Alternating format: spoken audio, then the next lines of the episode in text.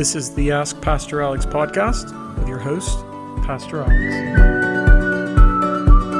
All right, welcome back to the podcast, everyone. We're here with another episode and another question. And the question for this episode is What roles can women take in the church? And that's a good question. Uh, this question is similar to another one we had recently on the podcast, which asked Can women be pastors? And if you haven't listened to that episode, I would encourage you to do so before listening to this one because I'm going to try not to repeat myself too much. So if you feel like I'm not going into enough detail concerning women and their ability to serve uh, as pastors, or if that is biblical, I would encourage you to go and listen to that other episode first so that I don't have to repeat myself too much. If you remember, if you have listened to that episode, you'll remember that we concluded from Scripture that the office of pastor, elder, overseer, whichever one of those three words you want to use, is reserved for men alone.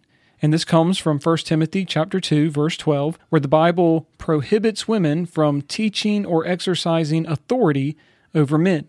It also comes from the qualifications for the office of pastor that we find in 1 Timothy chapter 3 and Titus chapter 1, both of which specify that pastors must be men. However, it is important to keep in mind that this prohibition was in no way demeaning towards women or indicative of a lack of worth or value. In other words, God doesn't allow men to serve as pastors because men are better than women, or because men are smarter than women, or because men are more worthy than women, or even because men are more valuable than women. It has to do with God's ordering of the genders in creation. He made men to be leaders and have authority in the home and in the church, and he made women to be helpers. And listen, we have to remember this both of these roles are vital and necessary for the health and function of the home and the church. You remember the analogy that we used. If I go uh, to the local hardware store and I spend $20 on a hammer and $20 on a pair of garden shears, and I go home and the job that I need to do is I need to trim the hedges, well, I can try to grab the hammer, but it's not going to be effective for that task because it's not made to do that. I need to grab the appropriate tool, the garden shears in this case, in order to trim those hedges properly. Now, that doesn't mean that one is more useful than the other. It doesn't mean that one is more valuable than the other because remember, I paid $20 for both of them. So they are of equal value, but they are to function in different ways. And in the same way, the Bible clearly teaches that men and women are of equal value, but they are called to function and serve in different ways. Also, if you'll recall the episode on women pastors, you'll remember we said that according to the Bible, there are only two offices in the church. There's the office of the pastor and there's the office of deacon. According to the Bible, only men can serve as deacons as well. And this one, some people try to argue, is not as clear as women not being able to serve as pastors. In other words, people will say, for the most part, it is very clear that women are not to serve as pastors, but they will say it's less clear about whether or not they are to serve or are allowed to serve or can serve as deacons. And I, I, think in order to address that, we need to look at at least two places in Scripture that clearly indicate that only men are to serve as deacons as well. The first is in Acts chapter 6. This is the famous chapter in which the first ever deacons are select. You'll remember that there was a problem in which some people were being neglected in the food distribution, and so they took the issue to the disciples, to the apostles, and they said, Well, we need to focus on the ministry of the word. We need to focus on preaching and teaching, and it's not right for us to step away from that responsibility that God has given us in order to go serve tables. The reason they say that is because the word deacon literally means servant in the Greek, and that word servant servant actually referred to one who served tables. And so they say, well, here's the solution. Uh, the people who are gathered here, y'all select seven men from among you, and they were to be men of good repute, full of the Spirit and of wisdom, who contend to the physical needs of the people. And so when they are selecting the very first deacons, the disciples specifically say that they are to select seven men. Now, here's an argument here. Some people would say that it's possible that this chapter in the Bible is merely descriptive rather than prescriptive. And all that means is simply that it's possible that what the Bible is doing here is simply describing the events that took place while selecting the first deacons and not necessarily prescribing how the church is to select deacons moving forward. In other words, they're saying it's possible that the Bible is teaching that the first disciples required men to serve as deacons, but that might no longer be necessary moving forward. That might no longer be the case moving forward. They're saying essentially that this is what happened in the first century during the first selection of deacons, but that's not prescriptive for what must take place following that. And listen, I acknowledge that that is a possibility, although I do think it's a fairly weak argument. And so we need to look to other passages of Scripture for clarification. And the only other passage of Scripture that refers to the qualifications for deacons is found in 1 Timothy chapter 3 verses 8 through 13. And this is what we read Deacons likewise must be dignified, not double tongued not addicted to much wine, not greedy for dishonest gain. They must hold the mystery of the faith with a clear conscience. And let them also be tested first, then let them serve as deacons if they prove themselves blameless. Now, here's where it gets really important for our conversation. Their wives, likewise, must be dignified, not slanderers, but sober minded, faithful in all things. Let deacons each be the husband of one wife, managing their children and their own household as well. For those who serve well as deacons gain a good standing for themselves and also great confidence in the faith that is in Christ Jesus.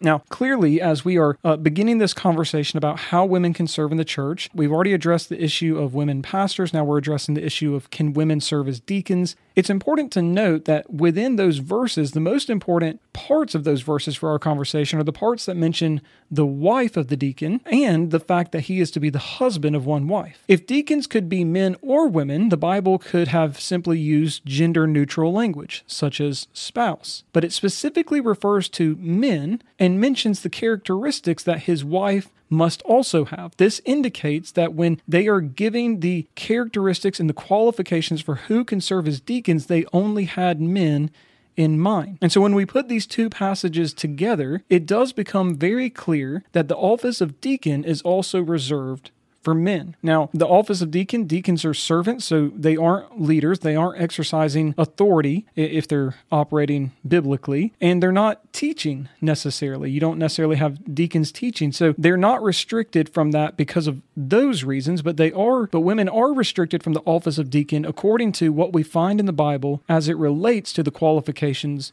of who can serve as deacons. The Bible clearly says that the first deacons were men, and then when it later lists the qualifications for deacons, it specifically says that he must be the husband of one wife, and then it goes on to describe the characteristics and the qualifications that his wife must even have in order for him to serve as a deacon. So then we come back to that question well, then, where can women serve in the church. How can they serve? And I want to make this very simple. Women can serve in any role or capacity within the church that is not the office of pastor or deacon and that does not involve teaching men or exercising authority over men. Which means not only would it be inappropriate and unbiblical for a woman to serve as a pastor or a deacon, but it would also likewise be equally unbiblical for a woman to teach an adult male Sunday school class or even a mixed Sunday school class. Occasionally, you'll have uh, adult Sunday school classes that are mixed and made up of couples and men and women. And oftentimes, there'll be a woman who is teaching the Sunday school class. Well, that would be in violation of what we find in Scripture because she would be teaching and exercising authority over adult men. But women can teach and lead women's Bible studies. Women can be children's directors. Women can serve as missionaries and praise God for that. And there have been some great uh, women missionaries. I mean, I think of some like Lottie Moon, Elisabeth Elliot, Ann Judson, Sarah Judson, Annie Armstrong, just to, to name a few. I mean, you can go and you can read some of the biographies and memoirs of some of these great women missionaries. They served the Lord to their fullest capacity because they were doing what God had called them to do, and it was in accordance with Scripture. And they've got some great stories. I especially recommend if you can read some memoirs of Lottie Moon. Elisabeth Elliot has a great one. If you read To the Golden Shore, which is the biography of Adoniram Judson, you hear a lot about how essential his wife Ann was during his ministry. And then when she died, how essential his second wife Sarah was to his ministry. These are great women missionaries, and they were serving in a way that is biblical and to the glory of God. Not only that, but many women have the gift of evangelism. And, and listen, I want to just pause right here and say, I know that when we think about an evangelist today, we typically think of someone like Billy Graham, who was a traveling preacher. And I'm not saying a woman could serve in that capacity since it would be in violation of scripture. A woman couldn't serve as an evangelist in terms of how we think about them today. But that is to say that many women do have the gift of evangelism, which simply means they are exceptionally gifted at sharing the gospel with others. And so we don't have time to go into every single opportunity that women might have within the church, but suffice it to say that women are able and called and gifted to serve in a variety of ways in ministry. We can even go so far as to say that women are essential to ministry. They are necessary for ministry because women are saved just as men are saved. We are all saved by the grace of God in Jesus Christ. And the Bible tells us that when we become Christians, the Holy Spirit gifts us with certain gifts that are to be used in the church. And so if you are a woman and you are a Christian, you are to be serving in the church in some way. You are to be engaged in ministry in some way. That is